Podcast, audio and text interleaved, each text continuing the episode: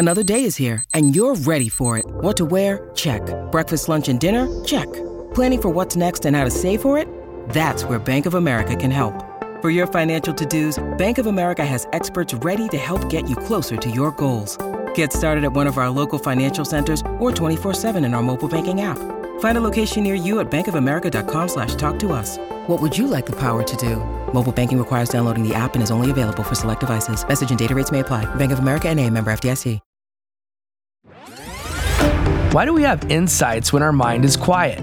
How do insights play a role in our ability to learn, and when do they impact the trajectory of our lives? Welcome to Insight Out, where we explore these questions and dissect how insights influence who we are and ultimately who we become. I interview New York Times best-selling authors and some of the most influential minds of our time to find out what insights have helped to make them who they are. When I realized that the world worked in many different ways, I'm going to choose to create a life that is specifically designed for me.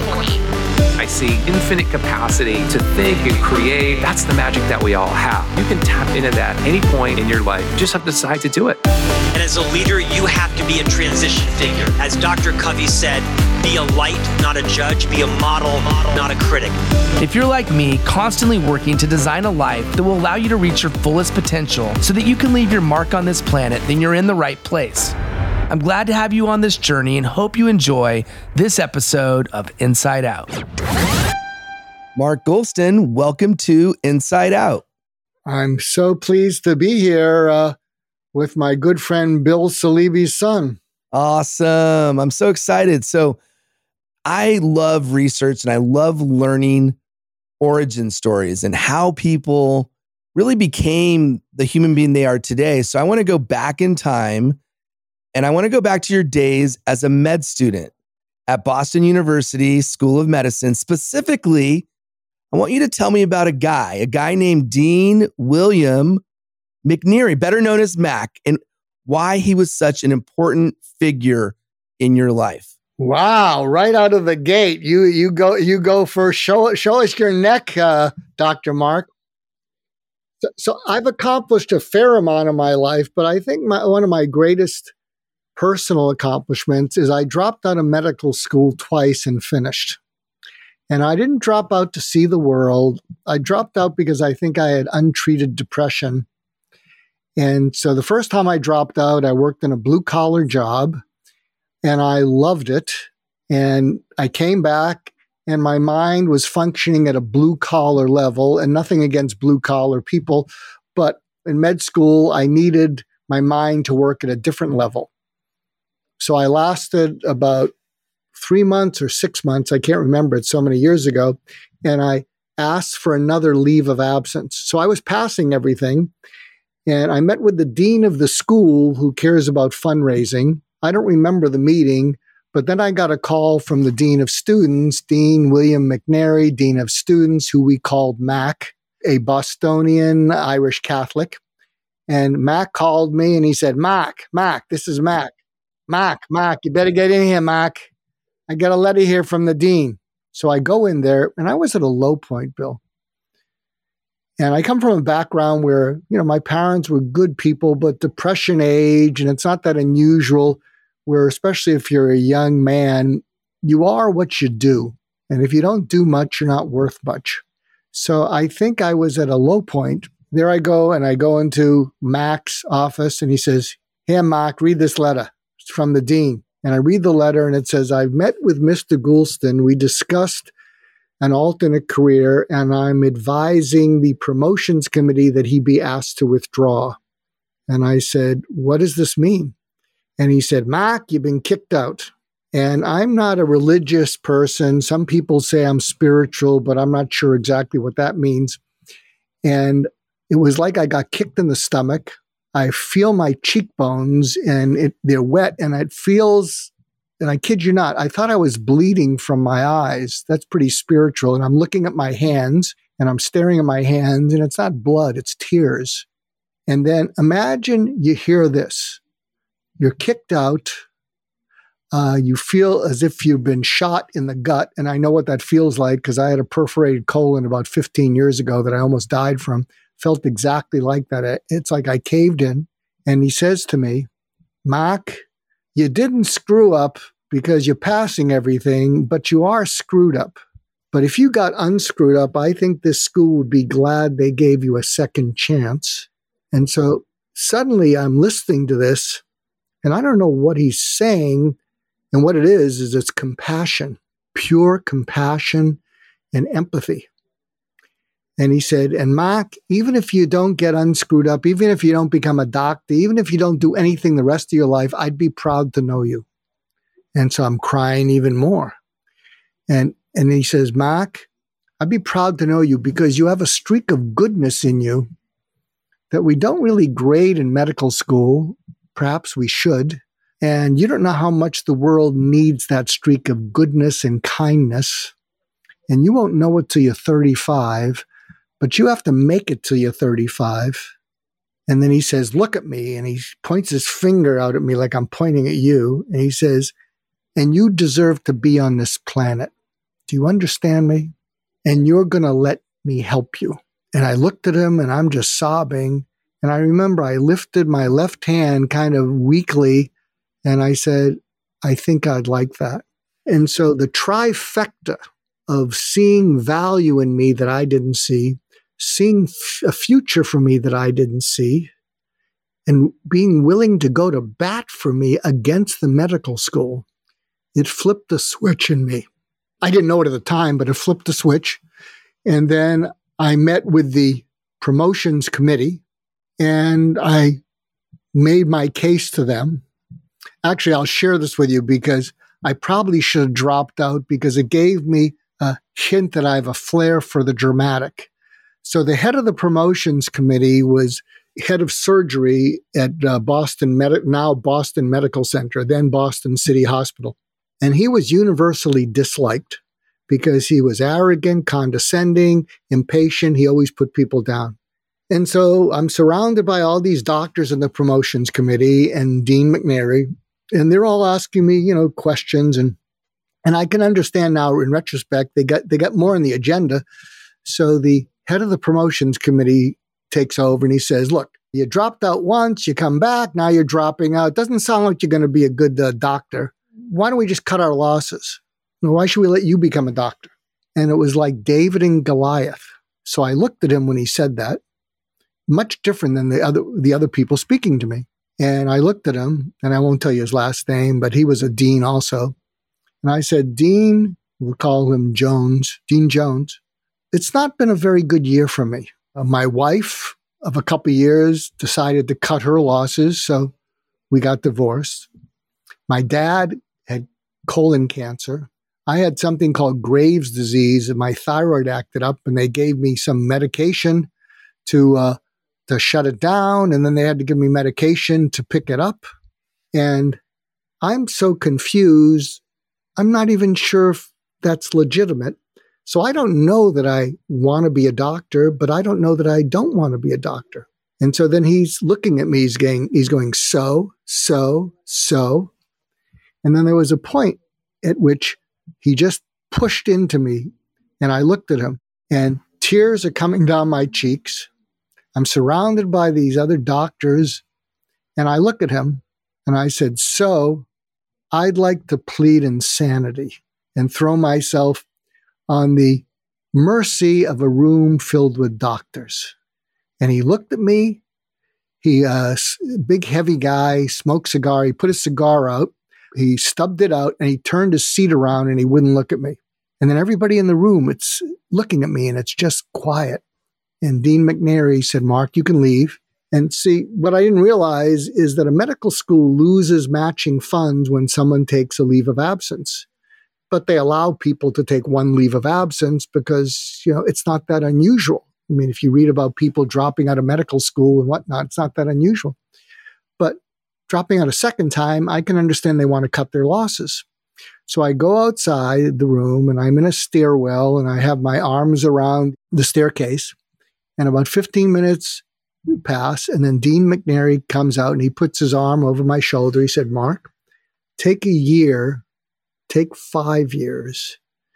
You'll always be welcome back at Boston University Medical School. So I took a year, and at that time, I went out to a place called the Menninger Foundation, which was one of the most well known psychiatric training programs. At that point, it was in Topeka, Kansas. It's now in Houston. And I went out there because I wanted to get away from Boston, where I grew up, and from uh, the West Coast, where I went to undergraduate school. I just needed to give my mind a break. And so there I was doing this medical student thing at Topeka State Hospital and in the, in the middle of winter. And I just go on walks with schizophrenic farm boys. I grew up in a suburb of Boston, but I could somehow connect with them. I could relate to them. And I remember asking some of the psychiatrists, is this legitimate? It's different than medical school. They said, no, no, it's legitimate. And you have a knack. Up to that point, I didn't have a knack at anything. So I finished that, went back to med school, finished. Then I went to UCLA uh, in my training in psychiatry. And then what happened is I decided to pay it forward what Dean McNary did for me. And so when I got through my training, one of my early mentors after Dean McNary was a fellow named Dr. Ed Shneidman, and he is a pioneer in the field of suicide prevention. He is to suicide prevention what Steve Jobs was to personal computers, what Elon Musk is to Tesla. And he kept referring me these very suicidal people, and none of them died. And I was just paying forward what Dean McNary did for me is that I looked into their eyes and I learned to listen into their eyes. And what I'm trying to teach the world now, because I have a book called Just Listen, which is in 28 languages and became the top book on listening in the world. And I, have spoken in Russia, the United Kingdom, Canada, uh, India, in three cities about listening. And I'm trying to teach the world how to listen into people, which is different than listening to them. And that's what I did. I listened into my suicidal patients. And instead of trying to check boxes and fit them into some sort of category, I connected with them in the dark night of the soul, which is where Dean McNary connected with me. And I, I want to share something which I haven't shared in other podcasts. So some years ago, I had a conversation and, and I need to reach out to him. The head of the, I think St. John the Divine in New York, the uh, head pastor. And he and I became friends. And I shared this story with him that I'm sharing with you. And I'm Jewish. They're speaking with Reverend Jim Kowalski. And I got this weird feeling as I'm sharing it. I said, Jim, Dean McNary was an angel. I don't even know what I'm talking about. It's the wrong religion. But I think he was an angel sent into my life to rescue me so that I could help other people. And I shared that story with him. And uh, I'm uncomfortable saying the following because it feels like I'm puffing myself up. But I shared the story with him, and then I and then I shared with him about reaching into suicidal patients and and holding them by the nape of the neck in the dark night of the soul. And when they felt less alone because they felt felt by me, they started to cry with relief. And when I shared that with him, he says to me, Mark, you're an angel. Oh, it freaked me out. I will tell you, I don't believe it. I don't believe a word of it. I'm just sharing that because I've never shared that on a podcast before. Thank you for sharing all of that and especially for being so willing to talk about something that is very much a pivotal moment in your life and, and the fact that that led to so much of who you became and I'll paraphrase from a, a blog article that I read from a few years back where you talk about this story is today you do your best to stand up for people in their time of need. And you do it because you don't want people to fall through the cracks. And the reality is, you could have been one of those people who fell through the cracks. And who knows how your life would be different as a result. And in a minute, I want to get into some fun things like neurology. We might talk a little bit about Elon Musk and go down that path. But before we go there, I want to tap into one other thing we'll call the origin story for you, Mark. And I want to know you were raised in somewhat of a, st- a stern household, from what I understand, where you weren't really allowed to be vulnerable or share in a very vulnerable way where it, it wasn't common for you to share in that way. How do you think growing up in a house like that informed the person you are today? Look, and both my parents have passed away and they did the best they could. And I can tell you, compared to a lot of the parents of some of the patients I've seen over the years, I was blessed to have them because they really did the best they could. But, you know, they were depression age and vulnerability was not really something that you showed. And if people say, what really is your origin story? And I think my origin story is that I didn't believe in my gut feelings because the world told me they were wrong. You know, what does that have to do with anything? What does that mean? And even when I was training in uh, medical school and psychiatry, my gut feelings were not something that fit into the diagnostic and statistical manual. In fact, I want to share three anecdotes and then maybe we'll get to some of the fun stuff. But these three anecdotes I think will inform you and some of our listeners. And it's what I call listening into people's minds, into people's eyes, and into people's souls. So after I came back from medical, uh, from my second uh, dropping out, I went back to medical school and I was then in my third year. And so what you're doing is clerkships. And I was doing a clerkship at the Boston Veterans Hospital. And you do rounds in the morning. And in the rounds, there's an intern, there's a resident, there's attendees, attending doctors, maybe a, a radiologist, other specialties. And we were outside Mr. Smith's room, and everyone is trying to win points with the attending doctor. And I'm just listening and I'm just overwhelmed. And I had nothing to say because everyone is everyone is chomping at the bit with he needs more uh, tests. He needs radiology. He needs surgery. He needs such and such. And a nurse comes over from the nurse's station, and we're outside. Uh, I think I called him Mr. Jones or Mr. Smith. We're outside his room, and the nurse says, "Didn't you hear Mr. Smith uh, is jumped from the roof last night? He's in the morgue." And they went totally quiet. Nobody knew what to say. And I'm telling you, Bill, I heard a voice in my head and it said, maybe he needed something else. So that was one anecdote. Fast forward, I finished med school, I finished my psychiatry training.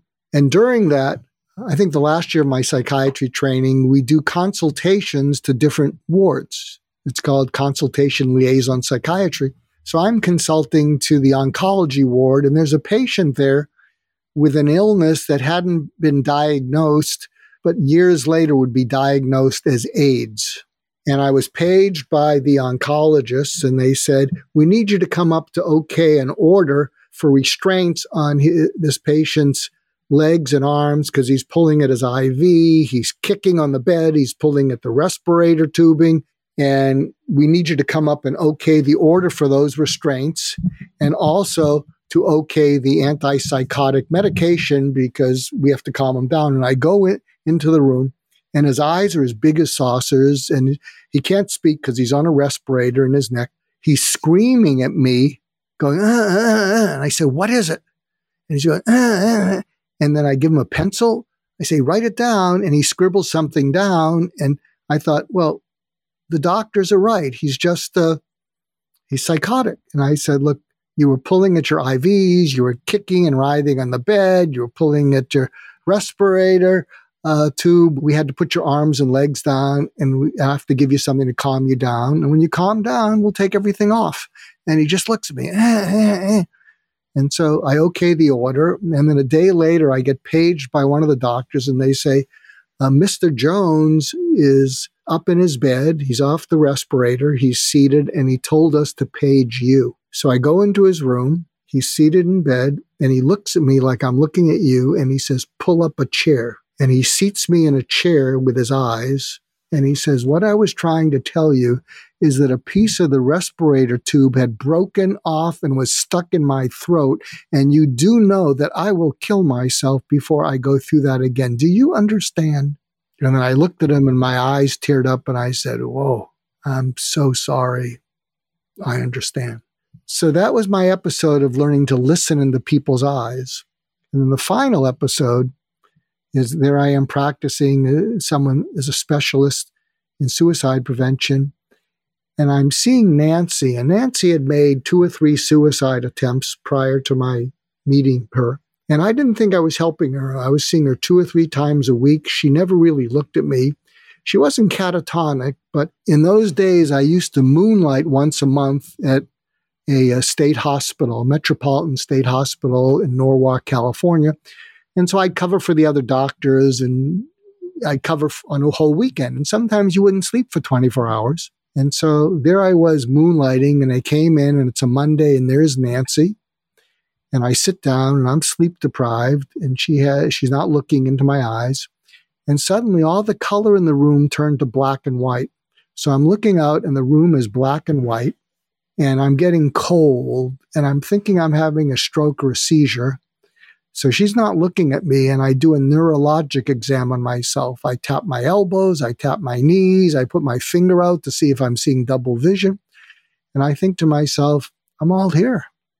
And then I thought, I have this crazy idea that I am looking out at the world through her eyes emotionally. And it got colder. And I leaned into it.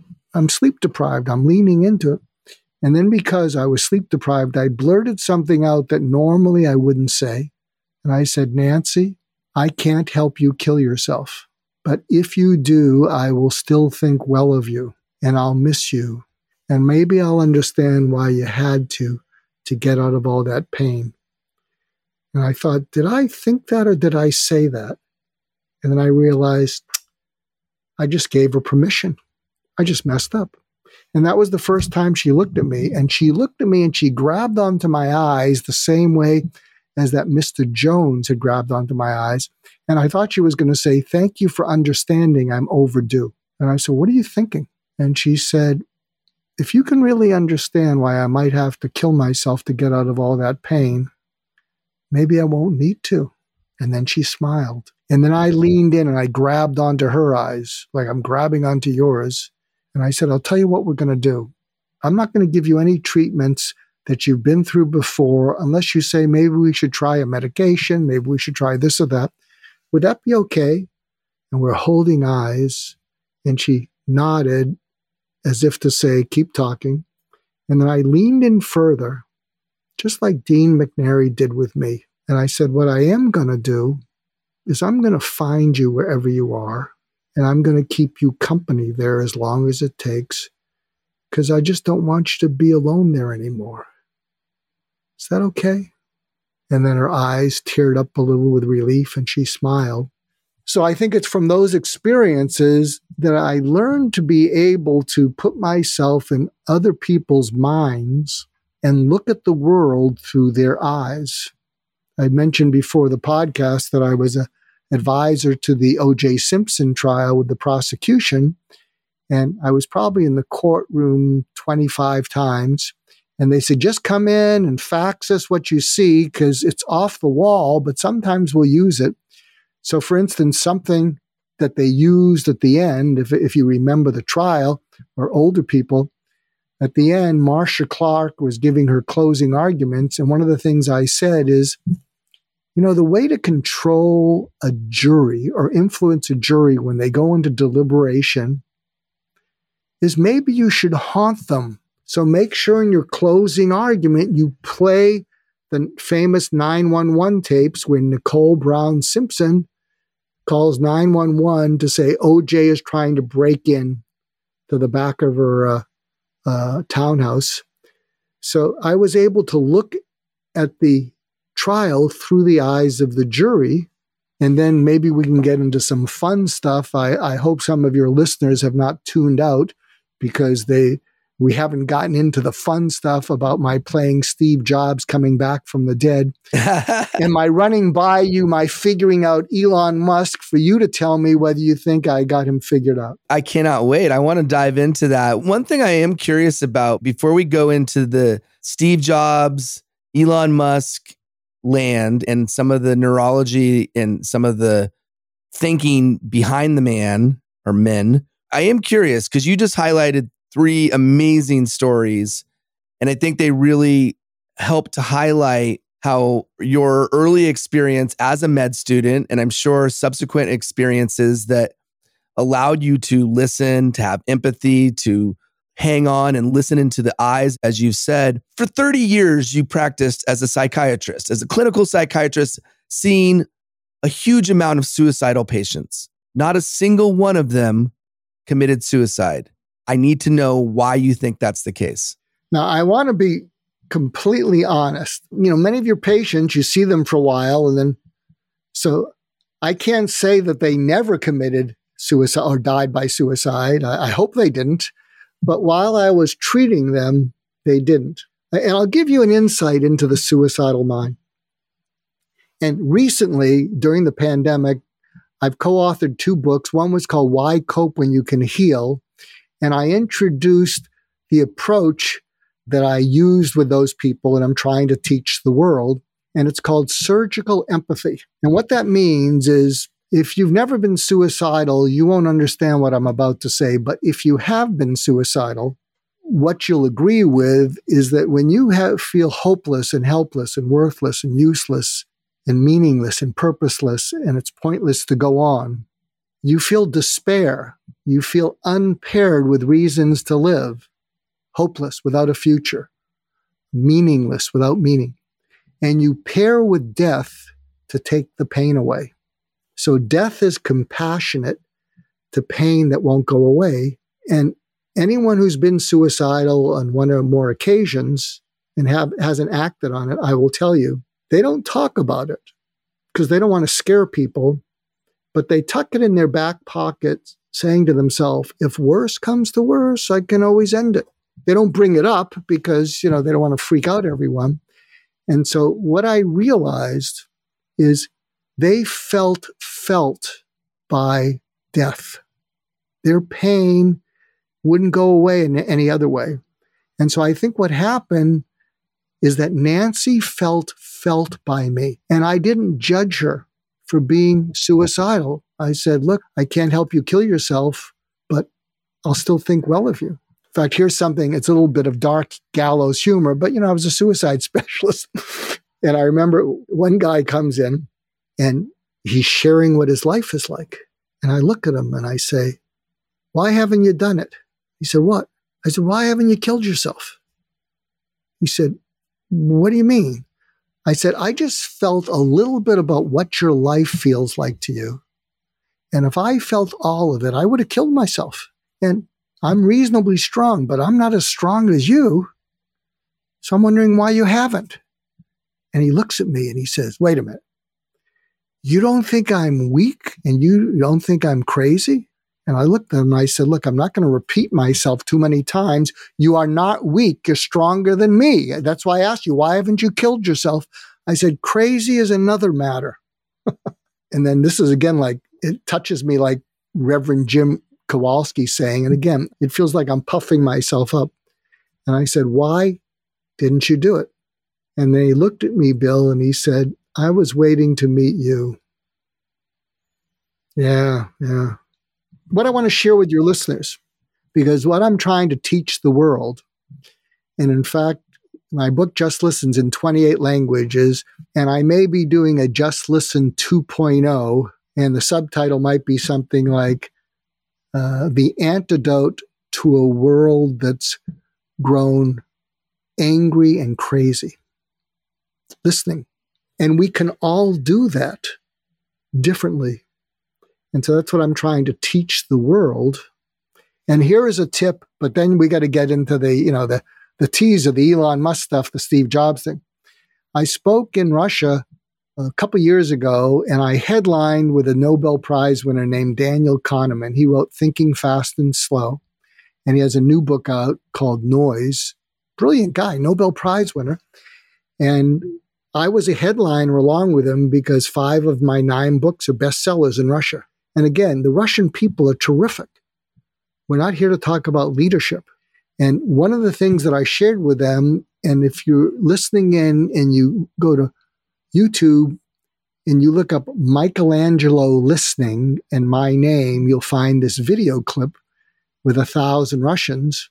And one of the things I'm trying to teach the world, and I'm going to demonstrate it with you right now, is that underneath people listening to you, they are listening for something. Mm-hmm. And if you can get what they're listening for and you provide it, they will lean into you. Nancy was listening for hope. And what helped her to feel hopeful was feeling less alone in the dark night of the soul. And when she felt less alone there, instead of someone throwing treatments at her, she started to cry with relief. So I'll demonstrate it with you right here and now. You've been listening to me. You've given me a long leash. So I hope uh, you know your audience better than I do. And I hope I haven't abused the long leash you gave me. But underneath it, I think you're listening for something that's different than you listening to me. Tell me if this is accurate. And if it is, tell me what it feels like if it's accurate. I think the trust and confidence that your audience has in you matters deeply to you.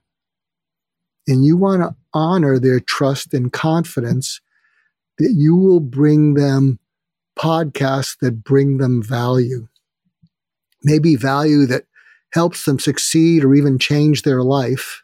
And so my guess is you're listening for from guests something that will enable you to honor the trust and confidence coming from your listeners and maybe even listening for a guest who might be a best-selling author but he or she is awful so awful you have to go back and say yeah we couldn't post the interview maybe we can do it over again because you always want to bring your listeners value and you don't want to waste their time or insult them.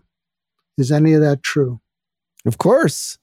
I, think value is, uh, Christo says value is tell me something I don't already know. And when I meet with people, my intention and my goal is to unearth, to provide a platform and a and a stage really to allow my guests to shine in an area they're uniquely qualified to shine, where they can share something that they and only they can share. It's their own personal story, yes, but beyond the story, it's how does that story connect back to the listener in a way that will be meaningful to them, which is, will lead us to the next part of the conversation. But did you want to close off on that thought? Well, well I think the thought is this. So, so I'm trying to give your listeners and viewers nuggets.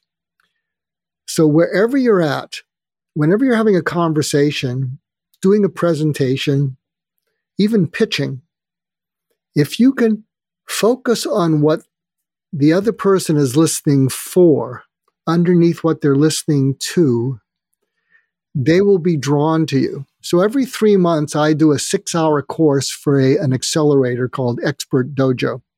There's usually about 20 startups. And the best part of it, according to them, is when I talk to them about pitching investors. So they've run out of friends and family and angel money and they need to get investors. And one of the things I share with them that I'm sharing with your entrepreneurs and founders is that when you're pitching an investor or investors and they smile in three or four minutes and you think it's a yes, it's not a yes. They're smiling because they've already decided it's a no, and they realize you got 15 more minutes of a deck that they're not interested in. so they, in five minutes, they've they've decided I don't want to be rude because you put so much work into this. I'm smiling because I don't want to be rude. And if you think I'm incorrect, and you think that that smile should lead to the end of your pitch, and they say, how soon can we invest and can I give you more money? And it doesn't end up that way. You know, I rest my case. So, what I coach people on is that when you see that telltale sign, and I say investors don't smile because it's about money. What you might want to do at that point, because they're smiling because they don't want to be rude, is you stop your presentation, you look at them, and you say, Can we uh, pause for a moment? They're going to get nervous because you caught them not wanting to be rude. And they're going to go, What? And what you say to them is, When I started this presentation, we were on the same level. You had money, and I'm a company that needs that money. And right now, you have money, and I have a company that's never going to see any of it. So you were listening for something and you didn't hear it. And it may be we have what you were listening for, but our deck doesn't reflect that. I mean, we you know, put together our deck, we thought this is what you're listening for, and it turned out not to be. So, can you tell me what you were listening for? And by the way, if I have it, I'll let you know. But if I don't, I'm in a cohort of 20 startups. I might be able to introduce you to two or three that have it. And I'm happy to make the introduction and I'm not getting money off that. So what you've done is you've taken a potential investor who smiled and wasn't going to give you any money. You've pivoted to being focused on their success at your own expense. You may introduce them to two or three companies where they could make some money. And so what's happened is you've now made f- four friends for life. The investor is going to be appreciative that you focused on their success. And whoever you introduce them to is going to be appreciative that you focused on introducing them. So, do you see how that pivots it by realizing that they were listening for something and you weren't delivering it? And I love the the part about being okay and comfortable to hitting the pause button. It may be uncomfortable, it may feel unnatural, you may want to avoid doing it, but it's the best thing to achieve the outcome you want because if they're listening for something and you're not delivering, you need to pivot. And maybe the pivot is not pivot because you can provide it. Maybe the pivot is you know somebody who can provide it. You know, you got it perfectly. Thank you for summarizing. Yeah, absolutely. So as you know, I, I have a, a background in working for Tesla and I had the opportunity to work relatively closely to Elon. I was one layer removed. I didn't have one-on-ones with him or anything like that, but he was on a few conference calls, things of that nature. So I got to observe him work and more specifically I got to observe his role in creating the the culture, the ethos and really the mission behind why Tesla has become the company it's become. And at the same time, I'm deeply fascinated by the psychology behind the man, specifically the mind of the man, and, and why he acts and does the things he does and influences the way he influences. And I'm equally curious about Steve Jobs. So I know uh, you alluded to your impersonation of Steve Jobs and that being something that you did.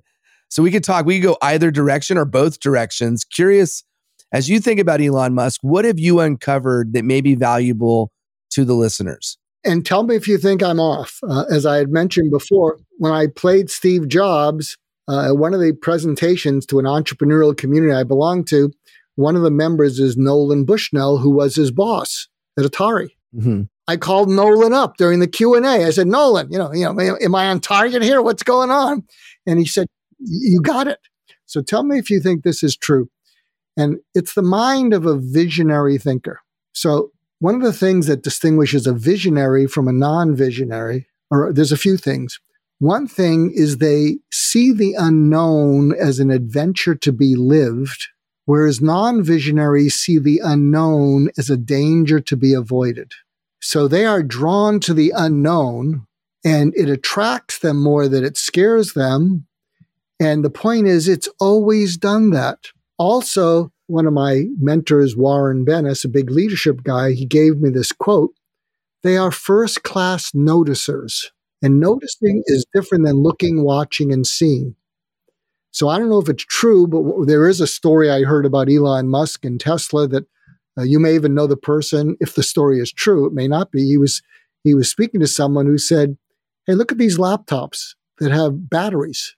Batteries are getting better. Maybe you could put one in a car." And so he was a first class noticer. And not only was he a first class noticer, he noticed, yeah, if we put it in a car, let's not make it look like one of those junky small things that should be driving on the sidewalk. Let's put it in a Lotus you know, let's put it in something small, but a lotus is pretty, uh, pretty sexy. So that'll attract some interest of people who are drawn to that. And then after they got that, they said, well, why don't we make the next one comparable to a, an S sedan for Mercedes?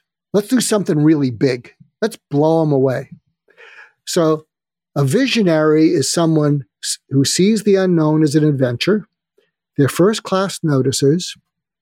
And the third thing is they can move seamlessly between divergent thinking and convergent thinking. So, divergent thinking means just looking into the unknown and noticing things without getting worried. And I think one of the reasons that Elon Musk likes psychedelics and drugs is he's a control freak. So, when you're a control freak, you tend to be convergent a lot in your personality. So, I think he likes psychedelics because it helps his divergent thinking. It helps him to go into the unknown and be a first class noticer. And rather than getting freaked out, he doesn't get freaked out because his experience is that when he goes out there and he just looks at stuff that nobody else can see, the dots spontaneously come together and he can begin to envision a product or a service. So, did you track with that? And do you think, does any of that resonate with your experience? Well, absolutely. And I think the thing that stands out the most is the second part of that, the notice part. They all do, but especially the notice part. And the reason why he's a first class noticer is he's also a first class question asker. And he knows what question to ask. Not just that he's asking a question, but he's asking the right question to the right person about the right thing.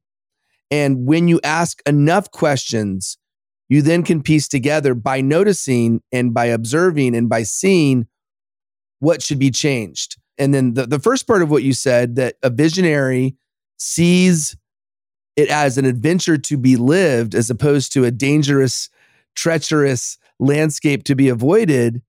I believe that he he's had that, as you said, his whole life. And the reason he's had it his whole life is he's always imagined. From a young age, he had to imagine. He had a troubled youth, a, a dad that was hard on him, living in a country that had all sorts of traumatic influence on who he became, he imagined a different world, but the world was so real to him because he believed he would be in that world. And so now flash forward to today, we're we are all the benefactors of this world that Elon Musk is envisioning before its reality. And because he's envisioning it and it's so real that he could taste it, feel it, touch it, it actually becomes real.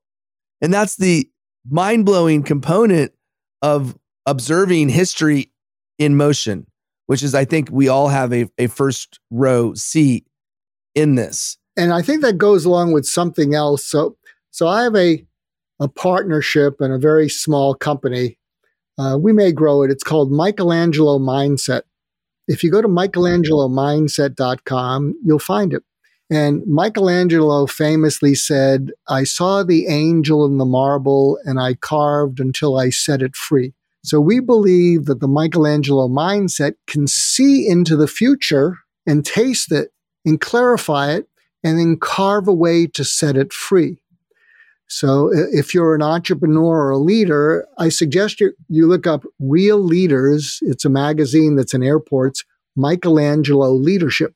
And what we talk about is if you could imagine this, and this is the only, I do executive coaching. I'm an, a, a Marshall Goldsmith 100 coaches coach, but I only do the coaching that is in that article because I think if you're a leader and you look at your people or the world, inside your people in the world is a part of them that wants to trust you, have confidence in you, feel safe with you, respect you, admire you, like you, and feel inspired by you.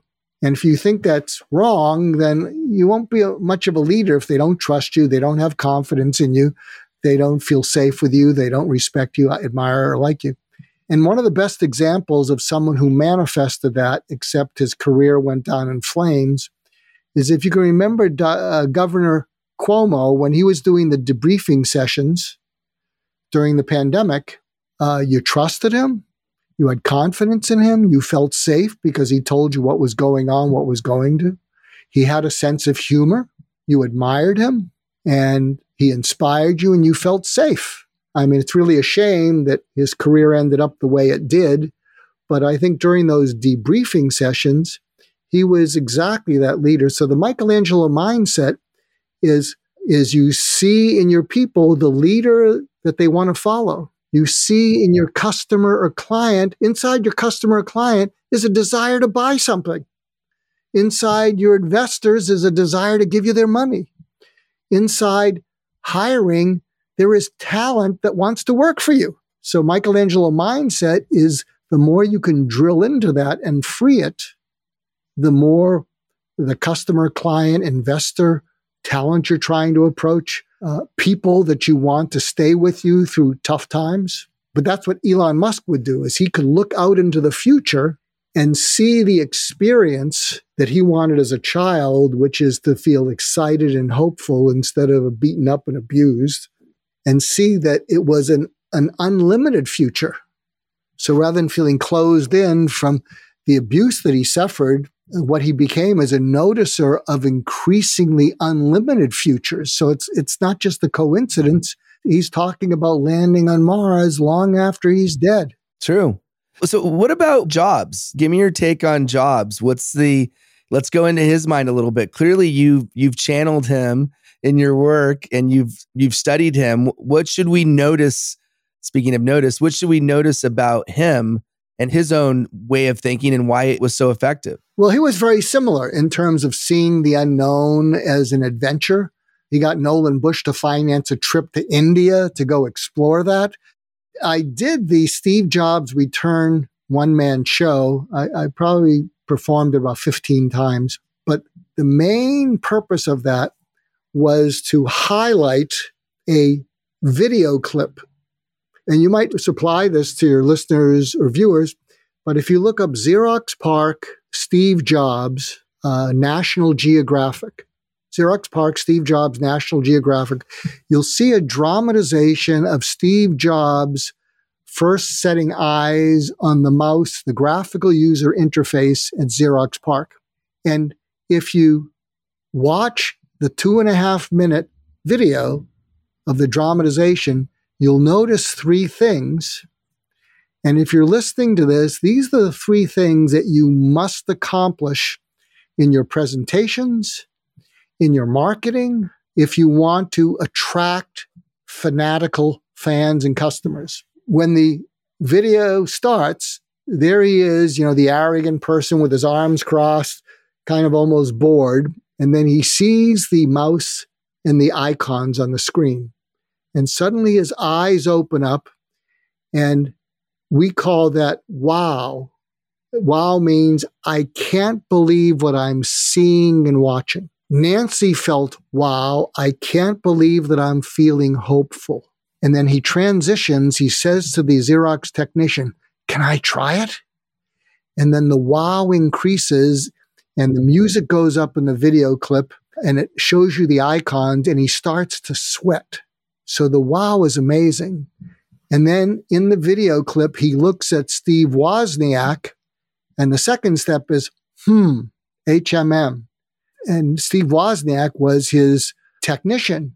And the hmm means this is too good to pass by. This is too good to ignore. I don't know what we're going to do with it, but it's too good. That's the hmm. And Steve Wozniak actually weighs in on the video clip. And then it ends with Walter Isaacson saying they didn't know what to do at Xerox PARC with this, but Steve Jobs went back to Apple and created the Macintosh. And so the last part of the trifecta for marketing is yes. Wow. Hmm. Yes. Sold. And if you think of his presentation in 2007, also something I'm suggesting to your listeners is what I call the rule of threes. You know, three strikes and you're out, red, white, and blue. There's something about three that seems to be compelling. And he does probably one of the top five presentations of a new product ever. And I may be messing it up, but in 2007, he gets on the stage and he says, It's an iPod. It's a telephone. It's an internet connecting device. It's an iPod. It's a telephone. It's an internet connecting device. These are not three separate entities. This is one. I give you the iPhone. And that created wow, hmm, yes, in the world. And they keep repeating that every time there's a new presentation, all the lead up. What are they going to present? You know, are they going to upgrade the uh, the iPhone? Are they going to upgrade the uh, MacBook? You never know. And so if you're listening in, go to your marketing department, put yourself in the shoes, channel your customer and client. Look at your pitch deck through the eyes of your investor. Look at how you have a conversation with talent you're trying to poach from your competitor. And if you're not creating wow, hmm, yes, fix it. I love that. I'm so glad you brought that up because I, I, had that listed in my notes as one of the things I wanted to cover. The last thing I want to cover ties into that a bit, which is the importance of buy in and the persuasion cycle. Can you talk a little bit about why that's so important and your, your thinking on persuasion generally and, and why there's a cycle and what that cycle looks like? Yes. In my book, Just Listen, and then there's a subsequent book, Talking to Crazy, there's one graphic. And the one graphic in Just Listen is the persuasion cycle. And what it talks about is what you have to do inside people's minds in a conversation to move them around the persuasion cycle. And so if you think in your mind's eye of people being resistant to you, then they're listening to you, then they're considering what you're saying. And then after they consider what you're saying, they're willing to try it or buy it. The next step is they buy it or try it. And then the final step is glad they did and continuing to do it. And it's interesting. I've done presentations all around the world. I'll give you a taste of it. It'll be interesting if you don't know what I'm about to say. So I tell people, how many of you know the secret to the FedEx logo? And usually about now more people know about it, but probably 50% of the room knows it and I said, I want the people in the room who don't know the secret to cross their arms. And then I'm going to show the logo on the screen. And the people who do know the secret, I want you to scream it out. So here are the people who don't know the secret with their arms crossed, and their arms are crossed in their mind, resistant to listening. You know, they're crossing their arms. And so you show the logo, and 50% of the room yells out, it's the white arrow between the E and the X. And if you look at the FedEx logo, you see a white arrow between the E and the X just staring at you. And what happens is a fair amount of the people with their arms crossed uncross their arms and they go, Wow, I never saw that.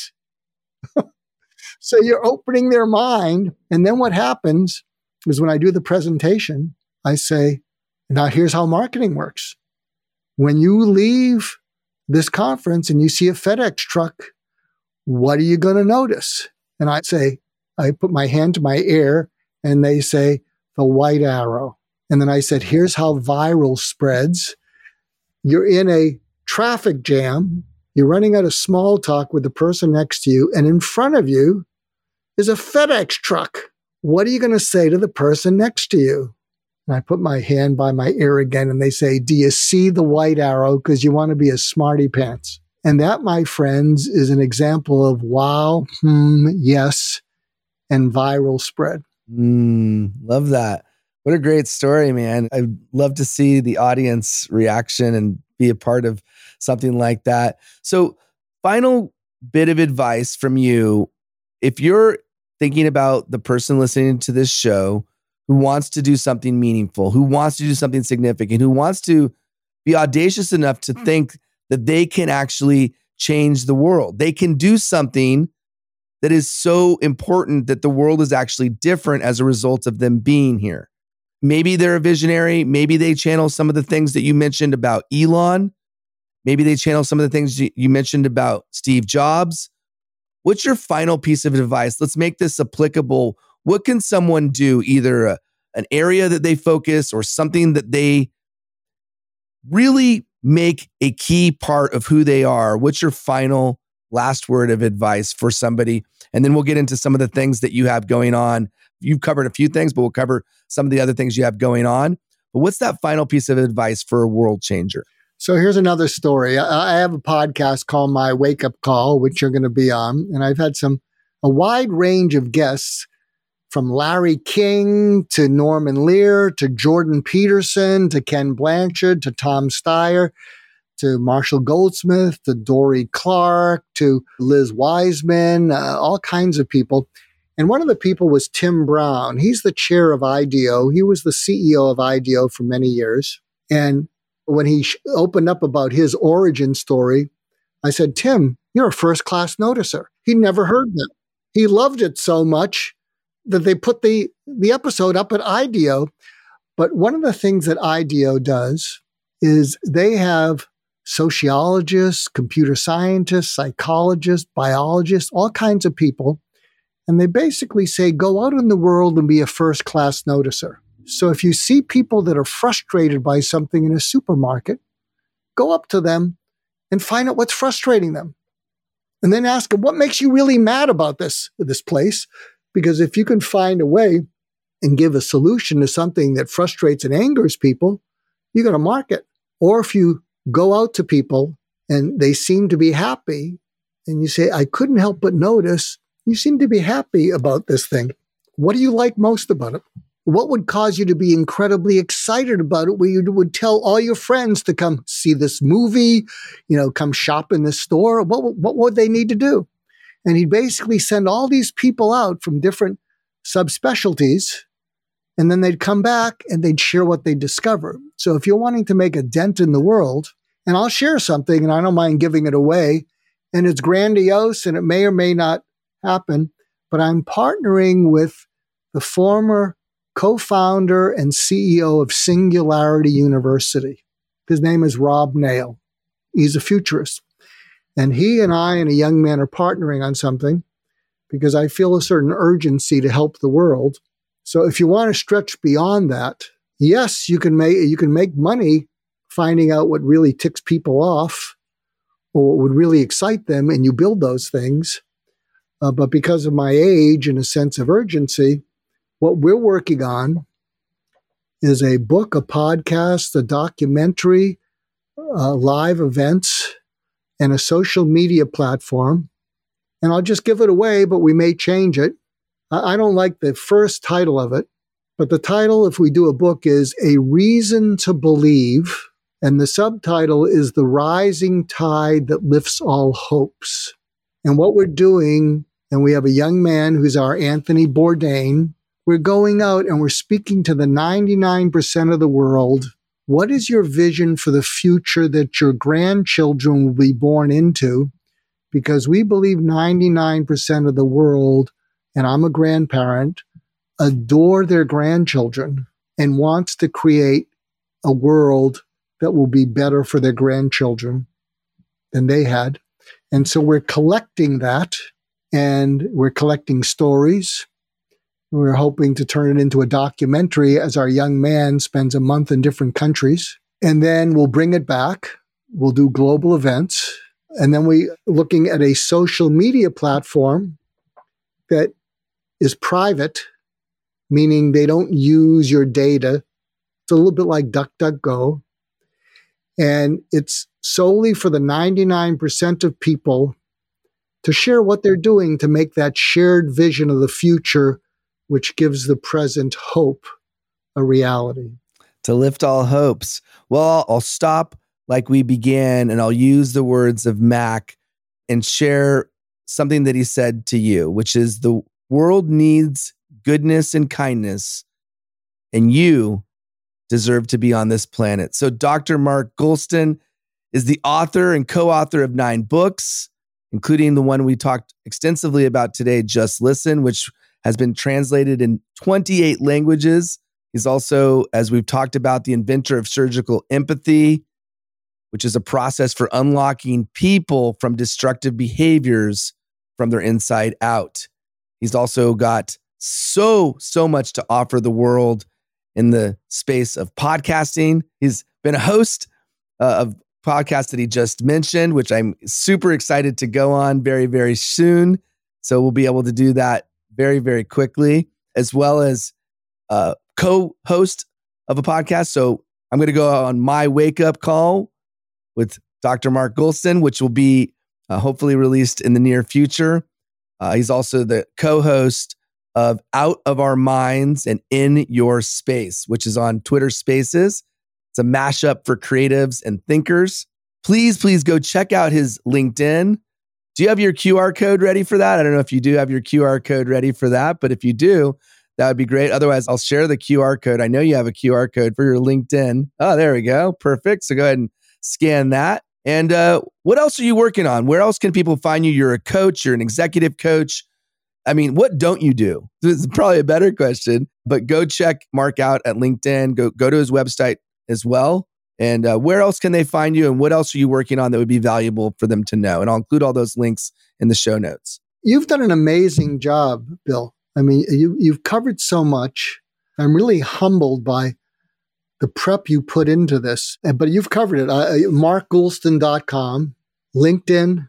I have a number of posts at Medium, Substack.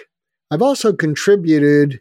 I have 1,100 blogs or articles. And so you, you'll probably find between 40 to 70 posts at Harvard Business Review, Business Insider, Fast Company, Psychology Today, Huffington Post, Thrive Global. I'm probably leaving out a few. And if you just do a search under my name under any of those, you can find any of my uh, things. Oh, also, I guess my current publishing area is I'm a founding member of the Newsweek Expert Forum. So I'm one of their founding anchor members. And uh, you'll find me on panels and I share uh, articles. There's one that I'll share that is kind of a neat one. It's called The Three Steps to Culture Change on a Dime. So when I played Steve Jobs, I often had a Q&A as Steve Jobs. And one of the things I talked about playing Steve Jobs is how I felt that there were certain words that were so overused that they were almost meaningless. And I included words like mission, vision. 50% of people don't even know the difference between those things. Culture, all those. And so in one of the Q&As, someone said, "Okay, what would you call culture?" I can see that it's sort of meaningless because it's overused. And there's a video clip on my YouTube. And I said spontaneously, I said, it's not a word, but what I've come up with is can't wait to go to work. You have a company where everybody who works there wakes up and says, I can't wait to go to work. You have a good culture. You have a company where a significant number of the people wake up and say, Oh, I hate my job. I'm trapped. Maybe I should send my resume out. You got a bad culture. And so this article, which you can find, uh, new, you click on Newsweek, Culture Change, or my name, the three steps for culture change on a dime because you don't need to spend 10,000 or hundreds of thousands of dollars. You can do this internally. All you have to do is there's three steps. You reach out to all your people and you say, if all of you woke up and felt, I can't wait to go to work, we're doing something right. So we want you to write down what we need to do differently, what positive things we need to do consistently and what negative things we need to stop completely for you to say that uh, can't wait to go to work. Uh, then you collect them. And the second thing is you share with them what you're going to focus on. You say, these are the most common things that you recommended, positive and negative, and this is what we're going to do. And then the final step is we're going to check in with you quarterly to see how we're doing and you're going to give us feedback, all anonymous, uh, how we can do a better job. You also tell them this is not a place for you to finger point individuals, you know, go through HR for that. Can you see how that would work? That if you just elicit from them what would cause them to think, I can't wait to go to work. Plus, it's a great way to turn your company into something that attracts the best talent because imagine you're there going, having a coffee with a friend from another company, and they say, Tell me about your company. And if you were to say to your friend, I can't wait to go to work, and they don't feel that way about their company, they're going to say to you, Are you hiring? I love that. Well, in the words of Mac, Mark, you didn't screw up. Thank you for being the angel that you are. And thank you for being on Insight Out. Thank you for having me on. Thank you for listening to this episode of Insight Out. I hope you took away some valuable insights that will help you in business and in life. If you like this show, the best payment you can give is to rate, review, and subscribe to the show on your favorite podcast platform. You can also listen to past episodes and see a breakdown of all the best insights by going to insightoutshow.com. And for the record, there's no greater compliment than sharing this show with your friends on social media.